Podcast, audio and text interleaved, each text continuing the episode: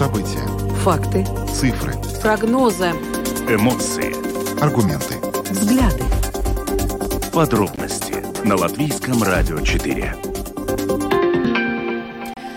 Здравствуйте, в эфире Латвийского радио 4, программа «Подробности», ее ведущие Евгений Антонов и Юлиана Шкагала. Мы также приветствуем нашу аудиторию в подкасте и видеостриме. Коротко о темах, которые мы обсудим с вами сегодня, 4 3 э, мая. 3 еще, да. В школе в Белграде ученик 7 класса открыл стрельбу из пистолета. Погибли по меньшей мере 9 человек, 8 учеников и охранник. Еще семеро ранен, ранены, и, по словам родителей, пострадали 16 детей. Один из школьников находится в реанимации в критическом состоянии. В самом начале программы мы связываемся с Белградом и выясняем, каким образом это стало возможно и что будет происходить дальше. Служба госбезопасности регулярно призывает жителей Латвии воздержаться от поездок в Россию и Беларусь. По ее оценке, высок риск, что поехавшие туда латвийцы станут объектами разведки и вербовки. Но, несмотря на это, некоторые латвийцы не отказываются от поездок в эти страны. Сегодня эта тема э, стала э, дискуссионной в программе «Открытый разговор». А, наша коллега Ольга Князева с экспертами обсуждала вообще вопрос, ездить или не ездить в Беларусь.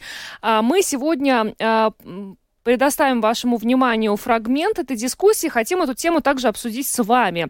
Прислушиваетесь ли вы к рекомендациям не посещать Беларусь? Э, примем ваши звонки по телефону 67227-440 и э, уже сейчас можете писать нам на WhatsApp по телефону 28040424. Ну а затем переместимся в Даугавпилс, где сегодня у нас э, будет э, прямое, прямое включение с корреспондентом Латгальской студии Сергеем Кузнецовым, который обычно выходит с нами на связь э, по пятницам. Но вот сегодня, на этой неделе пятница у нас не рабочая, поэтому он выходит сегодня. В Даугавпилской крепости 5 мая открывается Центр техники индустриального дизайна «Инженерный арсенал». Большой проект, много о нем говорили, и он нам расскажет, собственно говоря, что там будет, и немножко напомнит о том, как, собственно говоря, шла эта реконструкция. Видеотрансляцию нашей программы смотрите на э, странице Латвийского радио 4, LR4LV, на платформе РусЛСМ и в Фейсбуке на странице Латвийского радио 4 и на странице платформы РусЛСМ. Слушайте записи выпусков программы «Подробности» на крупнейших подкаст-платформах. Наши новости и программы можно слушать теперь и в бесплатном мобильном приложении «Латвия с радио». Оно доступно в App Store, а также в Google Play. Ну а далее обо всем по порядку. Латвийское радио 4. Подробности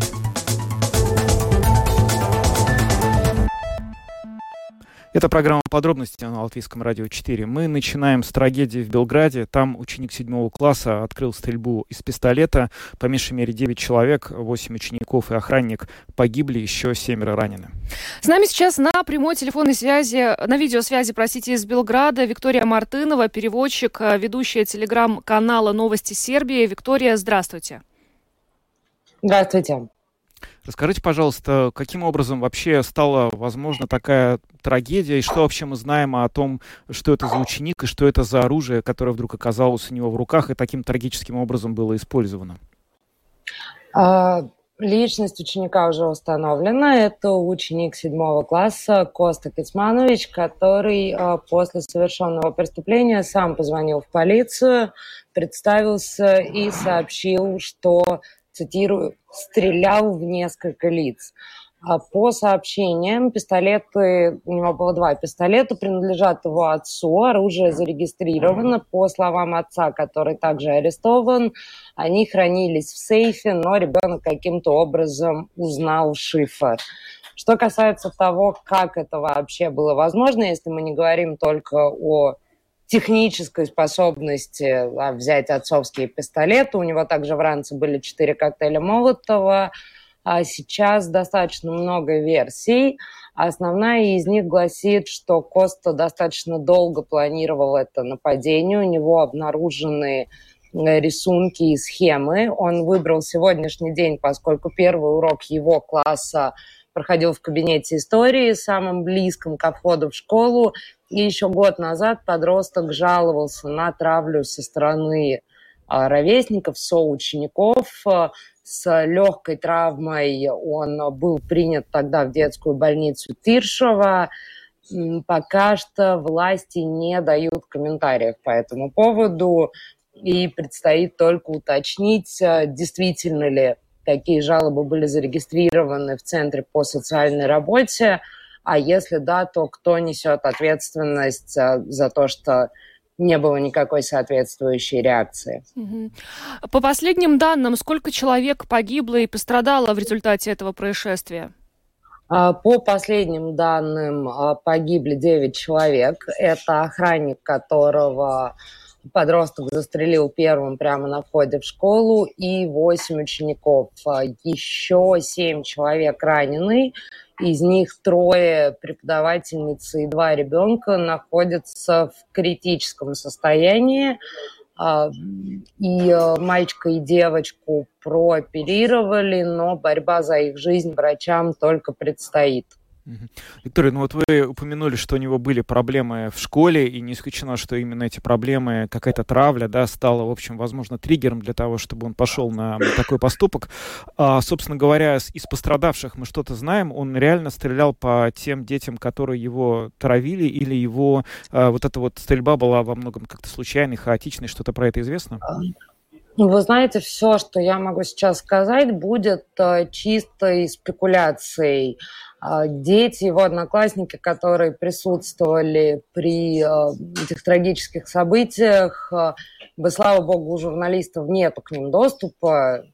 Я сейчас говорю не только о раненых. В большей части сербских школ психолого-педагогические службы уже разослали инструкции родителям, как общаться с детьми на эту тему, включая детей из других школ, тех, кто фактически стал невольными свидетелями произошедшего.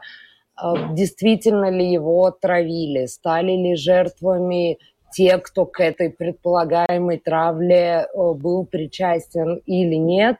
Все это я не могу вам сказать. Я не психолог, я не полицейская, я не сотрудник э, школы.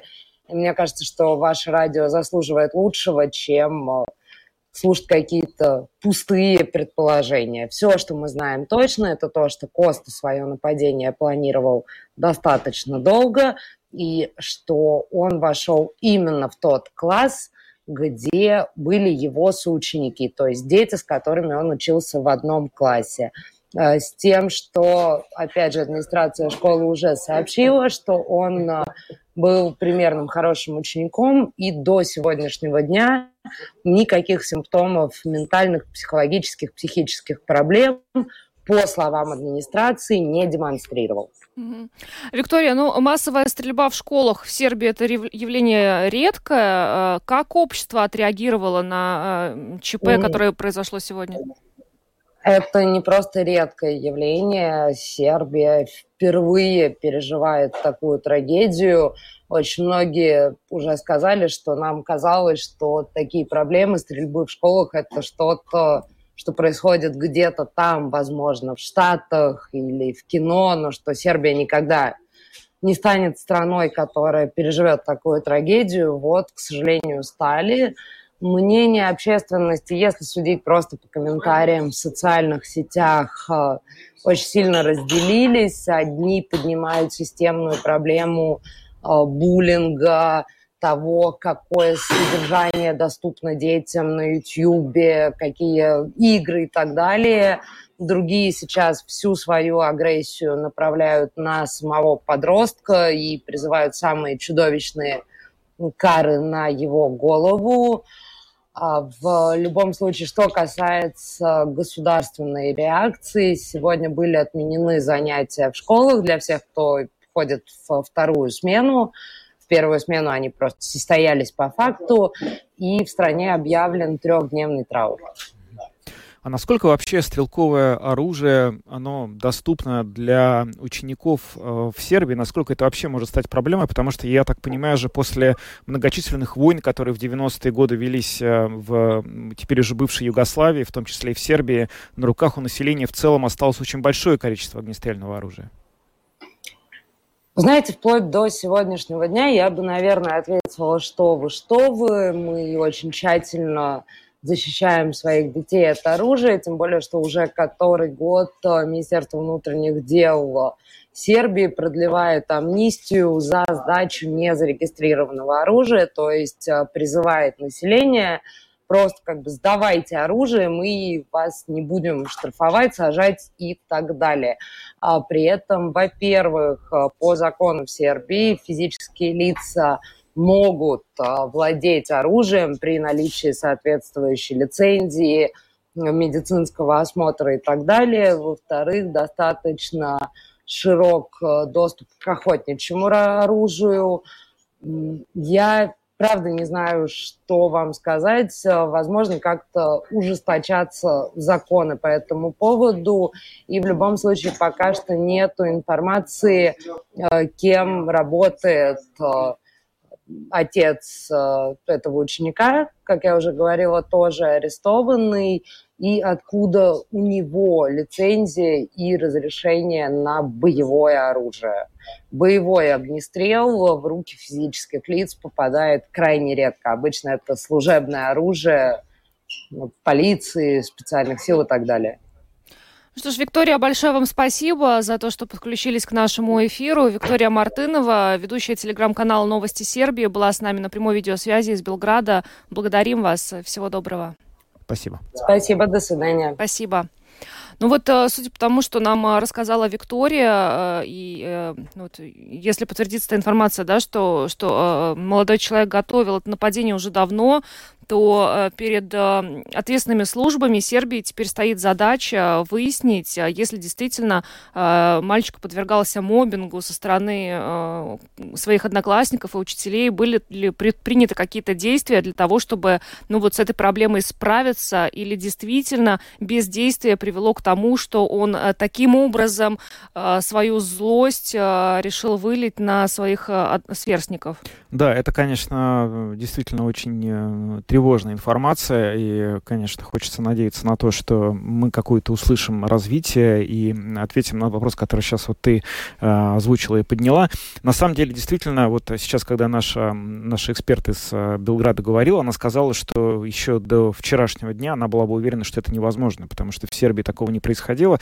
Я себя поймал на мысли, что действительно все подобные инциденты, они делятся, вот, грубо говоря, они делят всю жизнь на до и после. До этого момента мы не думали, что такое возможно, но теперь мы живем в мире, и Сербия теперь живет в мире, в котором, грубо говоря, в школах э, тоже может произойти стрельба. И это совершенно новая, совсем новая реальность для страны, для города Белград. И очевидно, что властям, спецслужбам, э, другим компетентным органам придется как-то вести свою политику, выстраивать действия, исходя из того, что подобная реакция на мобинг или на что-то еще иное будет все-таки возможно. Ну и пересмотреть вообще э, требования к людям, которые хранят дома оружие, да, учитывая эту информацию, что, что у людей действительно после э, войн могло остаться на руках э, огнестрельное оружие в достаточно больших э, объемах. Но вот, кстати, по поводу того, что э, этот случай, э, ну, чуть ли не единственный, вот русская служба BBC сообщает, что э, в сентябре 2019 года, правда, не в, Бел, э, не в Белграде, а э, в городе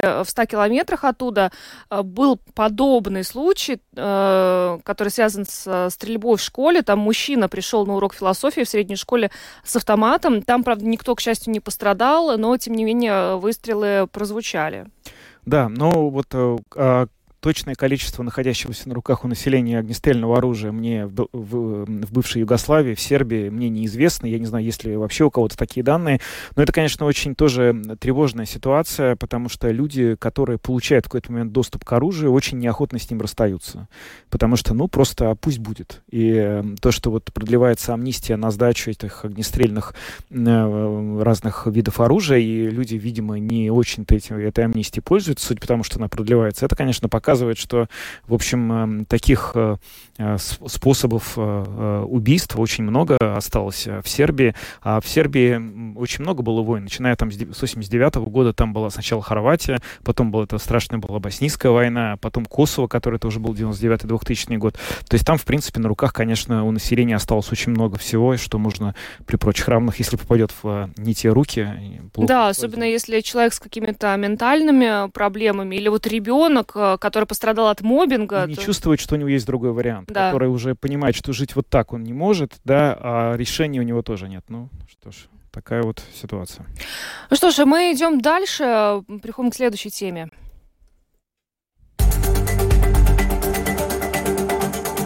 Подробности прямо сейчас. Продолжаем программу подробности на Латвийском радио 4. Поговорим о поездках в Беларусь. Неоднократно уже к жителям нашей страны и МИД Латвии, и Служба государственной безопасности обращалась с призывами воздержаться от поездок в Россию и Беларусь, особенно а, после начала войны в Украине. В частности, Служба госбезопасности еще перед а, пасхальными а, выходными сообщала, что высок риск, что поехавшие туда латвийцы станут объектами разведки, вербовки вербовки, такие случаи были. А, но, несмотря на это, не все латвийцы готовы отказаться от поездок а, в эти страны, особенно в Беларуси. Беларусь еще а, ввела безвизовые режимы с Латвией. Это тоже стало вот таким, ну, для некоторых жителей нашей страны мотиватором отправиться туда. Сегодня эта тема стала предметом дискуссии в программе «Открытый разговор» в эфире Латвийского радио 4. Там звучали, в общем-то, самые разные взгляды на то, можно ли и насколько безопасно ездить в Беларусь. Но, собственно говоря, для того, чтобы просто несколько очертить контекст того, с чем может столкнуться человек в Беларуси при неблагоприятном для него стечении обстоятельств, мы предлагаем вам послушать то, что сказала белорусская журналистка и беженка из Беларуси Наста Захаревич. История такая, что гражданин Латвии, э, он имел э, временный вид на жительство в Беларуси, э, и он, его остановили где-то на улице, попросили, потребовали проверить его телефон, э, и в ходе проверки нашли там сообщение э, с осуждением режима Лукашенко, с призывом к санкциям. Э, его задержали, за это, да, то есть это события, которые, ну, э, в Латвии, в свободной стране звучат, в принципе, ну, в них, возможно, даже многим сложно поверить, да, то, что к тебе просто на улице может подойти полицейский, а, не всегда в форме. А, потребовать телефон, а, конечно, можно ты обязан подумать, подчиниться. что можно отказать, но если ты будешь отказывать, то ну, белорусских э, силовиков и представителей разных спецслужб очень широкий спектр э, пыток, которые они сейчас применяют.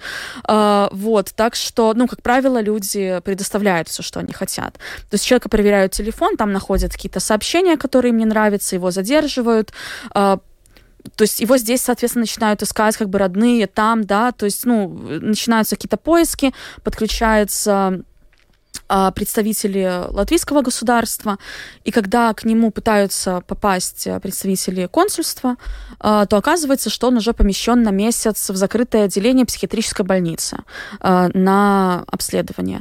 Это не стандартная процедура, ее, ну, ее проводят не всем, кто задерживается, да, то есть, очевидно, его пытались ну, скорее всего, психологическим э, каким-то давлением, да, вывести на то, чтобы признать потом э, не очень адекватным не, и не совсем психически здоровым. Но, тем не менее, его признали адекватным. И посадили. И посадили на И он будет сидеть, он будет ничего, сидеть, ничего да. сделать нельзя никакими дипломатическими а, службами. Дело в том, что наверняка... Э, в исключительных случаях что-то сделать можно, но это не информация, доступная широкому кругу лиц, потому что была а, ну, похожим образом э, ну, при других обстоятельствах, но тоже по политической статье э, осуждена Наталья Хирше, которая гражданка Швейцарии, и она не отсидела до конца свой срок, она вышла раньше в обмен на какие-то политические действия связаны. То есть что-то как-то можно договориться. Да, э, как-то можно, но процесс долгий, и, как мы видим, э, граждане других стран продолжают сидеть, то есть э, нет гарантий, что получится как-то договориться. И самая большая беда в том, что, ну, то есть, конечно, было бы неправильно, если бы я сказала, что вот вы приедете в Беларусь, и вас там точно арестуют. Нет. Большинство действительно приезжает, проводит там какое-то время, уезжает, и у них все в порядке. Но есть процент людей, у которых не все в порядке. Наста Захаревич, белорусская журналистка и беженка, сегодня в эфире программы «Открытый разговор» на Латвийском радио 4 рассказала, собственно говоря, вот прям реальную историю того, э, с какими проблемами может столкнуться житель Латвии, который оказался в Беларуси, и его там э, задержали. Э, поездка в Беларусь это как поплавать в лагуне с акулами. Такое сравнение она сегодня привела. Да. Но это, конечно, очень романтично, потому что, судя по тому, что она рассказала, когда человека закрывают э, в э, прячут в закрытой части психиатрической больницы, и там, в общем, делают с ним какие-то действия, которые призваны убедить компетентные органы, которые пытаются за него заступиться, что этот человек невменяемый, соответственно, ничего с ним сделать невозможно. Это, конечно, ситуация, из которой как бы положение безвыходное выглядит. И на самом деле оно еще усложняется тем, что в настоящий момент в Минске не действует посольство Латвии. И э, что же делать человеку, который все-таки приехал вдруг или оказался э, каким-то другим образом, э, там живет, например, из Латвии в Беларусь, и ему нужна помощь? Об этом рассказала руководитель Рижского белорусского общества «Прамень» Елена Лазарева. Посольство Республики Беларусь в Латвии и посольство Латвийской Республики в Беларуси не работают с середины 2021 э, года но а, работают генеральные консульства Республики Беларусь в Даугавпилсе и генеральное консульство Латвийской Республики Витебске. То есть э, Э, э, это, ну, считается, что э, посольство это политическая структура, да, то есть это представители власти. Генеральное консульство это больше а, люди, которые решают технические, насущные вопросы. То есть есть куда пойти, да? Куда обратиться есть, конечно, возможность. И так как все-таки, вот как вы цифры озвучили, э, люди э, пересекают границу, э, то есть, значит, могут возникать вопросы, и эти вопросы на данный момент может решать Генконсульство как одной, так и второй страны ну, находясь на территории. Они решают это действительно оперативно? А, ну, допустим, если а, ехать в Беларусь, а, с апреля 22 года действует безвиз, а, люди в большинстве случаев могут не оформлять визу, то есть поездка не связана с генконсульством, то есть не связано с какими-то процедурами. Но если это более серьезная поездка, то виза нужна или на более длительный срок. То есть любое оформление визы – это, естественно, обращение в генеральное консульство. Также вопросы недвижимости, вопросы социального обеспечения, да, которые, то есть э, люди, которые имеют стаж в Республике Беларусь, в Латвии, то есть это пенсионное обеспечение. Э, все эти вопросы технические, с которыми действительно жители Латвии сталкиваются, они могут найти ответы на эти вопросы в Генеральном консульстве, э, если эти вопросы связаны с Республикой Беларусь, да, то есть эти э, вопросы можно найти ответы, да, как и пересекать вопросы. То же самое ситуация с людьми, которые в Беларуси хотят поехать. Там я не могу комментировать эти все э, моменты, да, но Генконсульство Латвийской Республики в Витебске работает. Елена Лазарева, руководитель Рижского белорусского общества «Прамень», сегодня рассказала в эфире программы «Открытый разговор» о том, какими, собственно, легальными опциями может воспользоваться житель Латвии, который все-таки оказался в Беларуси, невзирая на все рекомендации, которые по этому поводу даны. Ну а полностью программу «Открытый разговор» вы можете посмотреть на YouTube Латвийского радио 4, а также послушать в нашем архиве. Ну, кстати, вот говоря о помощи, МИД Латвии неоднократно повторял, что в связи с тем, что посольства не работают э, на наши, ни, ни в России, ни э, в Беларуси, возможности оказать помощь в какой-то экстренной ситуации очень сильно ограничены, поэтому это нужно учитывать. Ну а теперь эту тему мы будем обсуждать с вами. Прислушиваетесь ли вы к рекомендациям не посещать Беларусь? Примем звонки э, прямо сейчас по телефону 67227-440 и можете писать нам на WhatsApp по телефону 28040424. Ну, вообще, конечно, вопрос, ехать или не ехать, это, с одной стороны, дело, что называется, каждого и свобода, свобода выбора, но, с другой стороны, вот то, что было сказано по поводу посольства, все-таки очень серьезное осложнение, потому что отсутствие дипломатов на месте, оно, конечно, очень сильно влияет на возможность органов страны, в которой у тебя документы, что-то сделать в случае, если у тебя будут какие-то проблемы. У нас есть первый звонок. Здравствуйте. Добрый, добрый день. Добрый. Владимир, гражданин да. России. Да. да. Значит, э, вот э, когда семейная жизнь у граждан не складывается, то существуют э, стандартные легальные методы разрешения всех проблем. Судебные, там, значит, ну и прочее, да, да. Система отработана, отлично отработана и действует, и нет, там, ну, особых проблем не бывает. Вот, э, когда не складывается, ну, вот, взаимоотношения между государствами и, э, значит, э, граждане одного государства оказываются на территории другого государства в очень неуютной обстановке. Значит, каждые пять лет продлевается вид на жительство, неизвестно, продлится он, не продлится. Да, поэтому люди висят в воздухе. И было бы очень хорошо, если бы два государства, три государства, Белоруссия, Россия и Латвия, договорились между собой и создали механизм, каким образом можно было бы российским и белорусским гражданам вернуться к себе на родину. Угу. Спокойно, легально, Спасибо за звонок. Вы знаете, это немножко другая тема. Мы все-таки сейчас говорим, давайте я все-таки напомню, мы обсуждаем э, ситуацию, связанную с тем, когда житель Латвии, имеющий все-таки латвийские документы, в первую очередь, э, оказался в Беларуси. На граждан России или граждан Беларуси рекомендации латвийского МИДа и других латвийских органов, в принципе, не распространяются, если этот человек, как бы, тем более из России, в Беларусь вообще, по-моему, можно без визы въехать. Поэтому мы сейчас, наверное, этот вопрос не будем отдельно затрагивать. Здравствуйте. Э, добрый вечер. Добрый. Это, э, извините, пожалуйста, но, по-моему, у вас очень политизированная программа, потому что меня все знакомые латыши и русские ездят спокойно в Белоруссию, и ничего там нету. А вы сами ездили? Очень хочу. Но у меня э, средства не позволяют. Я бы с удовольствием хотя бы в Витебск тот же, что вот сегодня в передаче было днем, и с удовольствием поехал на Славянский базар. Я понял, спасибо. Ну да, про то, что знакомые ездят и с ними ничего не происходит, я тоже слышал много историй, но я, откровенно говоря, не знаю ни одной истории человека, который лично съездил, ничего не было. Не означает, что таких людей нет, они, конечно, есть, но мне пока не встречались. Здравствуйте. Добрый вечер. Добрый. А, я слушала эту передачу. Если я не ошибаюсь, повтор ее будет на ЛР-4 в 21 час. Очень всем советую послушать.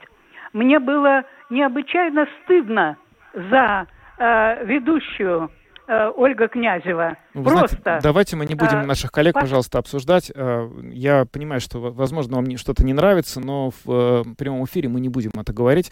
Повтор сегодня программы в 21 час, как было сказано, вы можете послушать ее и составить свое представление личное о том, что говорили гости, и, в общем, это будет вполне достаточно. Здравствуйте. Добрый вечер.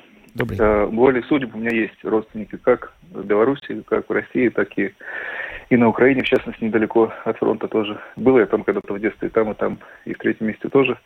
Но, знаете, сейчас я бы, наверное, не рискнул, потому что язык мой, враг мой – я сейчас, кстати, только что после душа, но это в контексте моего ответа, да, потому что хочется отмыться не только физически, хочется и ментально отмыться иногда от самого себя. Ну, взгляд у меня, естественно, вы сами понимаете, какие разговоры, естественно, что я против всей этой заварухи, я хотел бы, чтобы все скорее закончилось.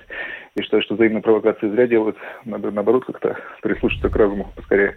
Но, видите ли, в чем дело? Поскольку язык мой враг мой, поскольку я помню и в детстве, и в подростковом возрасте, как э, на кухне, допустим, можно было порассуждать о каких-то лидерах той или иной страны, выразить разное мнение, то теперь я бы очень сильно опасался сам за себя, в том числе и физически, потому что любое слово сейчас может стать причиной, не знаю, физического увечья или просто большой ссоры с собственным родственником. Поэтому я бы, наверное, не рискнул. Очень жаль. Я надеюсь, что в будущем все-таки можно будет опять дискутировать свободно, и мы все-таки за столом переговоров будем решать, а не на поле боя все вопросы. Да. Спасибо. Спасибо. Есть еще несколько звонков. А, здравствуйте. Добрый день. Я гражданка Латвии, мой муж тоже. Мы были в санатории под Минском, санатории «Белорусочка». Mm-hmm. Ну, бесподобно. В два раза дешевле, чем у нас. Отличное лечение. Не могу ни одного слова плохого сказать. А за сегодняшнюю передачу, правда, было стыдно. Спасибо. Ну, кто-то вот ездит. А, здравствуйте, говорите, пожалуйста. Алло. Да.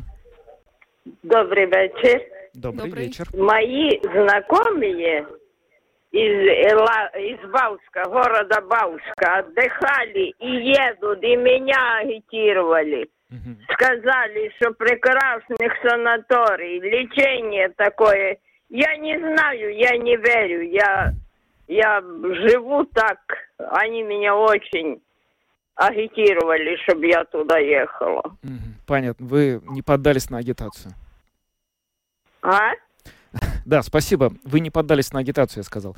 Да, ну что ж, вот э, кто-то... Ну, в этой ситуации нужно самому решать. Да, это... Потому что это не то, что мы, мы никого ни от чего не отговариваем. Если все взрослые люди, э, границы открыты, нету прямого запрета на посещение Беларуси. Есть рекомендации, можно следовать, можно не следовать. Просто Лучше следовать. Вопрос просто в том, что да, что если человек уж решает не следовать, он должен взять все риски на себя и понимать, что за это может быть определенная ответственность. Вот, собственно, речь только об этом. Добрый вечер. Добрый вечер. Ну вот, мы тоже граждане, муж же, я. У него родственники там забрасывал, он два брата двоюродных. Мы ездили на могилу к его дедушке, бабушке. Проблем никаких не было. Плюс еще, знаете, плюс очень большой. Вот мне, допустим, ему нужно лекарство постоянно пить. Uh-huh. И, и учесть цены наши. Как пока будут цены в Латвии такие, то ездят люди, ездили и будут ездить. Не только ради солярки, но родственники и аптека – это очень много что значит. Ну и разговоров про то, что вот, как вы говорите, агитации какой-то нигде, никаких проблем не было. Мы ездим и с удовольствием еще поедем опять в мае.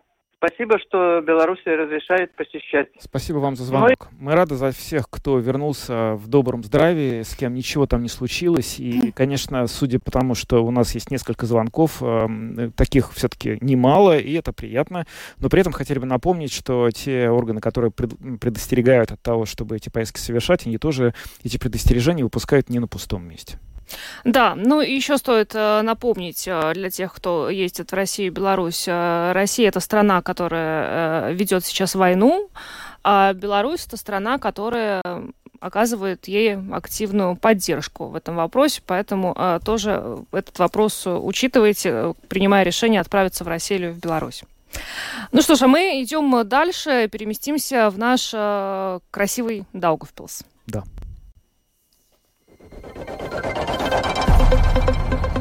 Самые важные темы дня. Подробности – Продолжаем программу, переместимся в Даугавпилс. Э, как э, всегда, у нас э, раз в неделю новости с Латгальского региона. Сейчас в преддверии длинных выходных Даугавпилсу есть чем нас порадовать и удивить. В частности, огромное количество мероприятий различных запланировано на эти выходные, начиная с завтрашнего дня. Ну а центрально это, пожалуй, открытие в Даугавпилской крепости Центра тех техники и индустриального э, дизайна. 5 э, мая распахнет двери э, этот центр под названием инженерный арсенал. Интересное событие. Да, надо сказать, что вообще еще в конце 2020 года депутаты городской думы приняли решение о том, что центр такой будет создан и начнет работать. И вот в течение 2021-2022 годов э, были, соответственно, укомплектованы необходимые штаты, проведена работа по созданию коллекции и концепции этого заведения. В целом посетителей ждет четыре сектора. Советские автомобили, спецтехника, пожарные машины, медицинские и так далее далее. Мотокрыло, а также западные ретро-автомобили. Все эти экспозиции уже готовы, и в их основе лежат частные коллекции. А, открытие состоится. Девиз а, «Почувствуй гул а, моторных э, сердец». В 19 часов э, начнется все это мероприятие 5, 5 мая. Вход бесплатный, как сообщают организаторы. Но, правда, вот э, на следующий день, насколько я понимаю, будут другие мероприятия, и где частично уже планируется и платный вход на них. Ну вот сейчас мы ждем связи с нашим корреспондентом корреспондентом э, Сергеем э, Кузнецовым, э, Латгальск... корреспондентом Латгальской студии Латвийского радио. Есть у нас связь с Сергеем, видеосвязь. Сергей, здравствуй. Да, Юлиан, Жень, привет. Да, да, привет, Сергей. Мы видим, что у вас в Даугавпилсе такая прекрасная солнечная погода. Ты даже в солнечных очках. Ну, расскажи, пожалуйста, как, эм, как пройдет это открытие этого арсенала? Насколько это вообще важное событие для города? Ну, это, да, это важное событие, просто оно уже затянулось, и его очень долго ждали. А, ну, за, вот, за мной это здание историческое 19 века, инженерный арсенал. А, оно изначально предусматривалось еще а, во времена Российской империи как мастерские, то есть ремонтные, ну, там задачи выполнялись. То же самое было и в период Первой Республики, здесь уже латвийская армия, то есть какие-то починку сво- своего имущества вела, а также уже в советское время военно-авиационное училище, здесь также были какие-то определенные мастерские, ремонты, и ну, а с 90-х годов оно пустовало и медленно ветшало, пока вот не появилась идея создания инженерного арсенала, то есть такого индустриального центра, э, точнее, центра индустриального наследия, точнее, скажем так, что-то вроде как моторного музея в Риге. И пока вот э, пошли деньги, шла реновация, и только где-то получается, в феврале прошлого года а, была завершена, а, э, был завершен ремонт этого здания, и вот уже чуть больше года шла подготовка. Была собрана команда э, Арсенала, и шла работа по подбору экспозиции, то есть созданию самой экспозиции, то, что стояла очень действительно нетривиальная задача э, собрать не просто какую-то технику, а чтобы это была определенная какая-то ну, общая концепция а, всего центра, как это все будет работать. Потому что, а, с одной стороны, вокруг э, Даугавпилса, здесь в Латгалии есть несколько музеев военной техники, очень много коллекционеров э, сельскохозяйственной техники. И, с одной стороны, не хотелось повторяться и, и одновременно э, быть привлекательным, э, чтобы люди могли приехать, увидеть что-то новое и двигаться дальше. Поэтому здесь была разработана концепция, что у нас четыре зала экспозиционных. Э, это и мототехника, и спидвейная тематика, а, советское наследие, такое советское ретро, и, конечно, показать а, индустриальное э, наследие Даугавпилса. О том, что здесь были многочисленные заводы, которые производили а, различную ну, технику, такую строительную, такого индустриального характера. И вот это все в комплексе, в зале, э, в нескольких залах экспозиционной течение вот последнего времени все это расставлялось, представлялось, чтобы, ну, можно это было, как говорится, увидеть, вдохнуть э, э, в себя, потому что наверняка, особенно для людей старшего поколения, многие экспонаты, а, объекты, они будут знакомы, наверняка кто-то на таких машинах ездил, а, кто-то какие-то инструменты держал у себя в гаражах, дома а, и тому подобное. К примеру, наверняка у многих, э, не знаю, забьется сердце от ностальгии, потому что здесь представлена, ну, не побоюсь этого слова, уникальная коллекция мопедов Саркана Звайзна, рижского завода. Это предоставил ее местный коллекционер Эрик Зейле, то есть это более 30 машин, которых он собственноручно восстанавливал, э, реставрировал, находил какие-то детали, э, включая вот недавно, насколько я знаю, появился уникальный экспонат, это такой, наверное, экспериментный образец, то есть грузовой мопед. Вот, наверное, даже э, мало кто слышал, что и, и такое было. Mm-hmm. А, Сергей, а насколько вот вообще богатая экспозиция? Ты вот э, удалось тебе ее, может быть, э, ознакомиться с ней до открытия официального? А, да, что-то видел, но вот э, тут буквально, ну, я видел в течение года что-то тут э, сотрудники рассказывали, делились, хотели как бы, ну, привлечь э, внимание к этому. А, то есть, ну, я бы сказал, да, это очень богатая и разнообразная то есть здесь есть и скорая помощь, и пожарные машины со своей историей, как я сказал, уже отдельная спидвейная тематика, так как э, спидвей для Даугавпилса, ну, это особый вид спорта, вот, и обойти его стороной, ну, просто не могли. То есть здесь просто как бы и мотоциклы, и шлемы, и, и форма известных спидвеистов э, Даугавпилса, которые представляли, ну, не только Даугавпилс, но и, в принципе, Латвию, сборную Латвию э, на международной спидвейной арене арене на самых различных соревнованиях. А, отдельная фишка, наверное, это внутренний двор Арсенала, в котором можно увидеть тоже несколько экспонатов, в их числе и такой ретро-трамвай, то есть э, это трамвай Рижского вагоностроительного завода. Сейчас подав... они в свое время были очень популярны в Даугавпилсе, точнее, как популярно, это был один из постоянных э, общественных транспорт, видов общественного транспорта. Вот сейчас их, они не ходят, э, я точнее, я бы сформулировал так, один вагон стоит здесь в арсенале, а второй представлен тоже как экспонат э, на фоне трамвайного депо, и единственный рабочий вариант это он сделан как экскурсионный, то есть э, просто так э, покататься уже нельзя, то есть надо уже отдельно заказывать экскурсию, то есть вот такие тоже раритеты. Mm-hmm. И и также еще представлена еще одна пожарная машина, которую а, подарили пожарные Красловы, то есть она тоже свою от, отслужила, отбегала, и вот тоже такой экспонат его, ему нашли место здесь во дворе, mm-hmm. во внутреннем дворе этого арсенала. принципе, потенциал у Арсенала есть очень большой, потому что то, о чем я сейчас говорил, это всего лишь одна треть большого здания. То есть это условно такой э, треугольник, э, это комплекс такой, такой имеет полутреугольную форму, и сделано только вот это, что сейчас за моей спиной, то есть одна треть. То есть, э, ну, по всему зданию периметра создали крышу новую, обновили, а остальные две части законсервировали, ну, с перспективой, что и расширение, и каких-то новых экспозиций э, для, э, для, для, то есть возможности потенциала что-то заходить, выставлять. Сергей, да, как раз я вот хотел, хотел тебя спросить, а, да, насколько да. вообще вот этот вот проект инженерного арсенала сочетается и будет ли он как-то продолжен на уровне вот э, всей Даугавпилской крепости? Потому что довольно давно говорят о том, что какое, собственно, будущее ждет эту крепость и что там будет, э, вот э, разная информация появляется. Можешь немножко рассказать вот про то, что, собственно, с этим пространством будет происходить в дальнейшем, теперь, когда работы по вот реставрации, реконструкции инженерного арсенала завершены? Ну, это будет еще одна такая точка притяжения на территории крепости. А, здесь, э, потому что он находится в такой части, тут рядом, сейчас развернусь, а там дальше, это вот там несколько домов видно, это жилые дома, в них люди живут, то есть они постоянно функционировали, не были заброшены.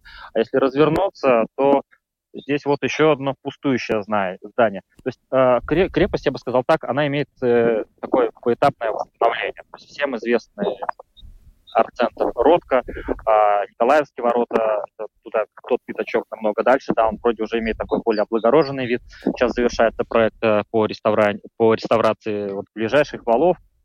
Э, и, ну, Арсенал это вот такое наверное, за последние годы вот крупнейший, наверное, вот если сравнивать с Ротко, такой же по масштабам, по объемам э, объект.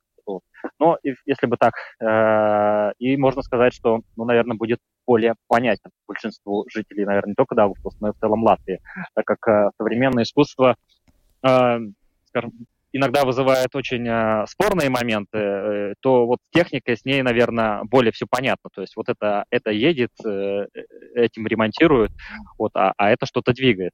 Mm-hmm. Вот, и как бы, может быть, это ближе к людям и, возможно, станет популярным. Но насколько он станет популярным, как он будет жить, э, здесь действительно покажет э, время и то, как команда Арсенала продолжит свою работу, э, по крайней мере, по первому этапу как формировалась коллекция, потому что, насколько я знаю, ребята ездили по всей Латгалии, договаривались с коллекционерами. А, то есть это все, все, большинство объектов это находились в частных руках и договаривались, объясняли, гарантировали сохранность, э, что и в итоге, к счастью, многие коллекционеры, они действительно были сами рады поделиться, чтобы э, люди увидели э, то, что хранится обычно у них там в гаражах, на каких-то складах, а, и было доступно ну, очень ограниченному числу людей. Вот, поэтому здесь здесь много, да, отбирали. Сергей, ну, интересных ну, объектов. Получается, что в Риге есть мотор-музей, э, в Даугавпилсе теперь есть инженерный арсенал, да, такая альтернатива Рижскому мотор-музею. Скажи, расскажи, пожалуйста, более подробно непосредственно о самой программе открытия 5 мая. А, ну, 5 мая, да, будет, э, наверное, по часам я так не прямо, ну, не распишу, но это будет, наконец-то, да, официальное открытие, что э, Арсенал откроет свои э, двери, и в этот день, да, можно будет, э, ну, вот бесплатно посетить музей, осмотреть экспозиции, а, потому что год назад, э, вот когда была Ночь музеев, э, Арсенал тоже входил в число объектов, но у многих получилась такая, наверное, есть толика разочарования, все были уверены, что можно было увидеть экспозиции зала, которые, ну, частично были на тот момент заполнены, но там пускали только через центральный вход, то есть можно было чуть посмотреть основное фойе, э, двор, приблизительно понять, как, что из себя представляет Арсенал, а вот экспозиции, экспозиционный зал еще как говорится, были на замке. Поэтому вот это отличный шанс э, увидеть, э, наконец, что получилось. То, о чем так долго говорили, что это из себя представляет. А, ну, в общем, будут э, выступления, концерты, широкая программа, то есть она практически на два дня, то есть и завтра то есть, ой, извините, 5, ну, получается, с 5 по 6 мая. Mm-hmm. То есть будет э, обширная программа, э, пред, ну, все посвященное открытию, открытию инженерного арсенала. Ну что ж, большое спасибо тебе, Сергей. Э, Сергей Кузнецов, корреспондент э, Латгальской студии Латвийского радио, был с нами на видеосвязи. Сергей, хороших тебе выходных, с наступающим праздником. Да, все. Счастливо, хорошего дня. Пока, Спасибо. Удачи. Ну что ж, действительно, теперь э, жители Даугавпилса имеют возможность э, посмотреть э, на все это достояние техническое у себя в городе. Я думаю, что это заинтересует и жителей других городов Латгалы. Здорово, что вот есть энтузиасты, которые собирали по всему региону эти ретро-автомобили и прочее, прочее, и в итоге вот создали такой инженерный арсенал. Молодцы, ребята. Да, безусловно, и, возможно, у кого-то нет еще планов на 5 мая, и кто-то может доехать до Даугавпилса, и можно принять участие в мероприятиях, связанных с открытием этого Центра техники индустриального дизайна «Инженерный арсенал». Событие обещает быть достаточно громким и, возможно, даже незабываемым. Ну что ж, а мы, а, прежде чем а, попрощаемся с вами, а, проанонсируем завтрашний э, наш эфир. Завтра у нас э, специальный э, выпуск программы «Подробности», праздничный, посвященный Дню восстановления независимости Латвийской Республики. Мы пообщались с теми, кто за минувший год сделал что-то очень важное для всего нашего общества. В общей сложности нашими собеседниками стали четыре человека, которые за этот год, за последние месяцы сделали что-то такое, что очень хочется обсудить с ними. Мы решили сделать это именно в этот день, потому что, ну, как бы вот такой день, когда хочется говорить с теми, кто сделал что-то важное для всей страны. Как э, спасти город от внезапного наводнения в январе? Об этом нам рассказал удостоившийся государственной награды мэр Екапил Саравис Рагенис.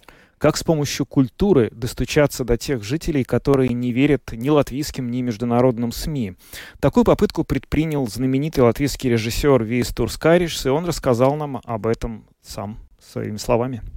Как отметить на винной карте мира Латвию, даже несмотря на отсутствие в ней богатой культуры виноделия? Своим секретом с нами поделился чемпион мира среди сомелье латвиец Раймонд Томпсонс. Как программа на радио помогает украинским беженцам устраиваться и адаптироваться в незнакомой стране. Об этом мы поговорили с автором программы «Мы из Украины» на Латвийском радио 4, нашим коллегой Людмилой Пилип. В общем, присоединяйтесь завтра. Программа «Подробности», как всегда, в 17.10, а, сразу после новостей. Но и не забывайте, что завтра на протяжении всего дня а, праздничная программа на Латвийском радио 4, так что оставайтесь с нами. Мы на этом с вами прощаемся. Программу провели Евгений Антонов, Юлиана Шкагла, звукооператор Евгений Андрей Волков, а видеооператор Роман Жуков. Всем хороших выходных и с наступающим праздником. С праздником. До свидания.